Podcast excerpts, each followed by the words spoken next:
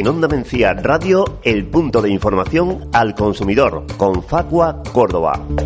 El punto de información al consumidor atiende a los consumidores y consumidoras de Doña Mencía dos veces al mes en la Casa de la Cultura Juan Valera. Antes de nada, recordemos que el próximo 28 de junio de 10 a 1 será cuando volverá a funcionar este punto en la Casa de la Cultura.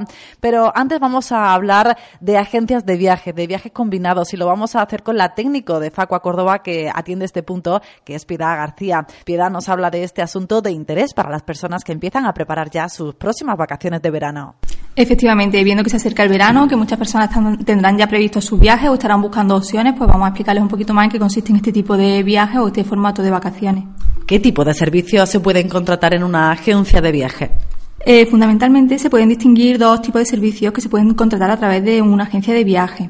Por un lado, podemos contratar servicios individualizados, que comprendería lo que es en sí la venta de billetes o reserva de plaza en toda clase de medio de transporte o alojamiento, y servicios de las empresas turísticas. En este caso, la función de la agencia se limita a proporcionar al consumidor el servicio que ha contratado en contraprestación del precio. Y por otra parte, se pueden contratar viajes combinados. ¿Qué son este tipo de viajes combinados? Pues un viaje combinado es la combinación previa de al menos dos tipos de servicios de viaje, ¿vale? Que son vendidos u ofrecidos en conjunto, es decir, el usuario acude a la agencia de viaje y contrata varios de esos servicios que ofrece y los contrata en conjunto. Es un viaje combinado cuando la prestación sobrepase las 24 horas o incluya una noche de estancia.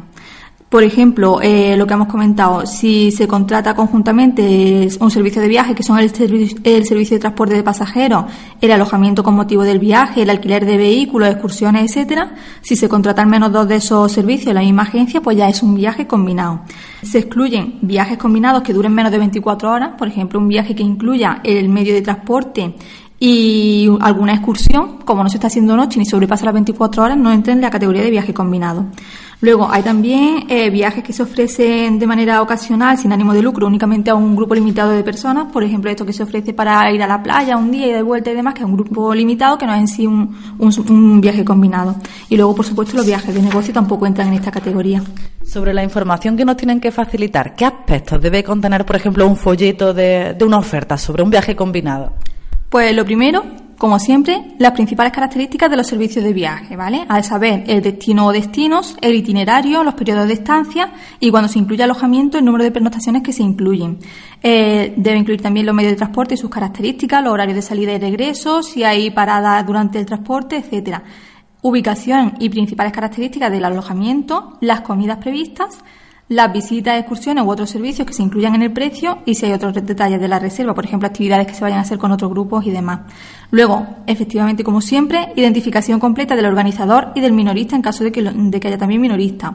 Precio total del viaje combinado, el número mínimo de personas que es necesario que se inscriban para que el viaje se pueda realizar y la fecha límite antes del inicio para que mm, la empresa pueda cancelar el viaje si no se alcanza dicho número en su caso, pues si hay algún tipo de requisitos tipo pasaporte, trámites sanitarios u otro, la información sobre esos requisitos. La indicación de que el viajero puede resolver el contrato en cualquier momento antes del inicio del viaje combinado a cambio de que pague una penalización proporcional al tiempo de preaviso y la posibilidad de contratar un seguro, ¿vale? Para la cancelación o para asistencia médica, etcétera. Si el consumidor que tiene reservado este viaje combinado no puede ir, ¿puede ceder su plaza a otra persona para que lo sustituya? Sí, la normativa prevé la posibilidad de que se pueda ceder la plaza a otra persona. Eh, esto se puede realizar siempre previa comunicación a la empresa, con una antelación mínima de al menos siete días naturales antes de que inicie el viaje combinado y no tiene más costes que los gastos de gestión que pueda ocasionar. Imagino que esto puede variar en caso de que haya contratado algún viaje en avión y demás, ¿no? Que tiene otros requisitos. En principio la normativa prevé la posibilidad de la cesión, o sea que a lo mejor ya vamos, los gastos de gestión, pues eso, los gastos de gestión de gestionar con la eh, empresa, de, con la compañía aérea, el cambio del usuario, pero vamos, eso entraría dentro de los gastos de gestión. ¿Puede la agencia comunicar un aumento en el precio del viaje una vez que se ha reservado? En principio los precios solo se pueden modificar si en el contrato figura alguna cláusula que lo contemple. Se puede modificar tanto a la alza como a la baja y tiene que deberse a cambios en el precio de los transportes, tasas o impuestos de determinados servicios por los tipos de cambio de divisa. Si se produce un aumento y el aumento supone más del 8% del precio del viaje, el usuario podrá aceptar el cambio propuesto o resolver el contrato sin tener que pagar penalización. Y tampoco se puede aumentar el precio en los últimos 20 días naturales antes de que se inicie el viaje. ¿Qué pasa si el organizador modifica sustancialmente alguna de las principales características del viaje que hemos contratado? En este caso, la agencia tiene que ofrecer al consumidor la posibilidad de optar por el reembolso total de lo que ha pagado o la sustitución por otro servicio de características similares en cuanto a categoría y calidad. Si el usuario opta por resolver el contrato por este motivo, no va a tener que pagar penalización. Y si acepta el servicio sustituto, por ejemplo, una diferente categoría o calidad del hotel, si esta es inferior a la categoría o calidad inicial, la agencia tendrá que reembolsarle la diferencia. ¿Y qué pasa si existen circunstancias extraordinarias en el lugar del destino o en las inmediaciones que afecten de forma importante a la ejecución del viaje que teníamos previsto? Sí, si nos encontramos, por ejemplo, con que las condiciones políticas o meteorológicas del lugar del destino son extremas y nos hacen prever que el viaje no se va a poder desarrollar con normalidad, el usuario tiene derecho a resolver el contrato antes del inicio del mismo, no tendrá que pagar penalización. ¿Y en qué condiciones puede el organizador cancelar el contrato? Pues el organizador puede cancelar el contrato, teniendo que reembolsar al usuario el importe que esté pagado, pero sin tener que penalizarle con ningún importe.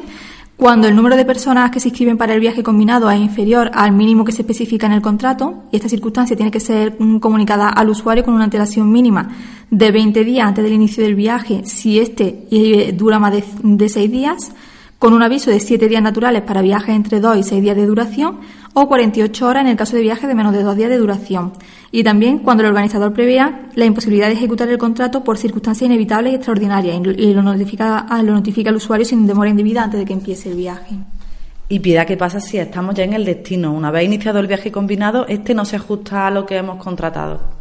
Si durante el viaje el usuario se encuentra con que alguna de las condiciones no se ajusta a lo que él ha contratado, debe ponerlo en conocimiento de la agencia organizador de forma inmediata, ¿vale? Lo primero, llamar por teléfono e intentar siempre que quede constancia escrita, sobre todo mandar un correo electrónico que recoja lo que ha pasado. El organizador o detallista le debe de proporcionar una solución adecuada e inmediata, teniendo en cuenta la gravedad de la falta de conformidad y el valor de los servicios afectados. En caso de que la agencia no subsane la falta de conformidad, el propio usuario podrá gestionar su subsanación y va a tener derecho a solicitar a la agencia el reembolso de los gastos que ha tenido que, desembolsar. Por ejemplo, si el usuario llega al hotel incluido en el viaje combinado y le dicen que no costa su reserva y que no hay habitaciones libres, se lo comunica a la agencia y esta no le da una solución rápida, el usuario puede verse obligado a tener que buscar otro alojamiento, con lo que tendrá derecho a pedir a la agencia el reembolso del importe que ha tenido que pagar por ese hotel que ha tenido que buscar por su cuenta. Si el incumplimiento afecta a una parte significativa de los servicios de viaje, la agencia ofrecerá al usuario fórmulas alternativas para continuar el viaje combinado. Si las fórmulas alternativas propuestas dan lugar a un viaje de calidad menor, se aplicará una reducción en el precio proporcional a la menor calidad. ¿Y qué pasa si ese incumplimiento es muy grave? Si nos encontramos con que la realidad no tiene nada que ver con el viaje que teníamos previsto y la agencia no susana esa falta de, conformidad a la que hace referencia o su propuesta alternativa no es comparable con lo que hayamos contratado. Sí, en ese caso el usuario podrá poner fin al contrato sin tener que pagar evidentemente ninguna penalización y solicitará en su caso tanto una reducción en el precio por los servicios no disfrutados en caso de que sí que haya disfrutado de alguno como una indemnización por los daños y perjuicios causados. Además, si el viaje incluía el transporte, la agencia tiene que encargarse del retorno del usuario al lugar del origen sin dilaciones indebidas ni coste adicional. ¿Y este trámite cómo se hace? ¿Hablando con la agencia o a través de consumo? Lo primero siempre la comunicación escrita del usuario a la empresa y a partir de ahí pues se, se dirige al punto de información al consumidor para seguir los pasos formales y tramitar la reclamación. Hemos hablado sobre la contratación de viajes combinados, pero de todas formas, como decíamos, quien necesite más asesoramiento, aquí en el punto de información al consumidor. Efectivamente, aquí nos encontramos para resolver las dudas y para ayudar a los usuarios en lo que necesiten. Pilar García nos ha ofrecido toda esta información en la jornada en la que ha estado además atendiendo a todos los ciudadanos y ciudadanas de Doña Mencía en este pique en la Casa de la Cultura Juan Valera. Piedad, muchísimas gracias.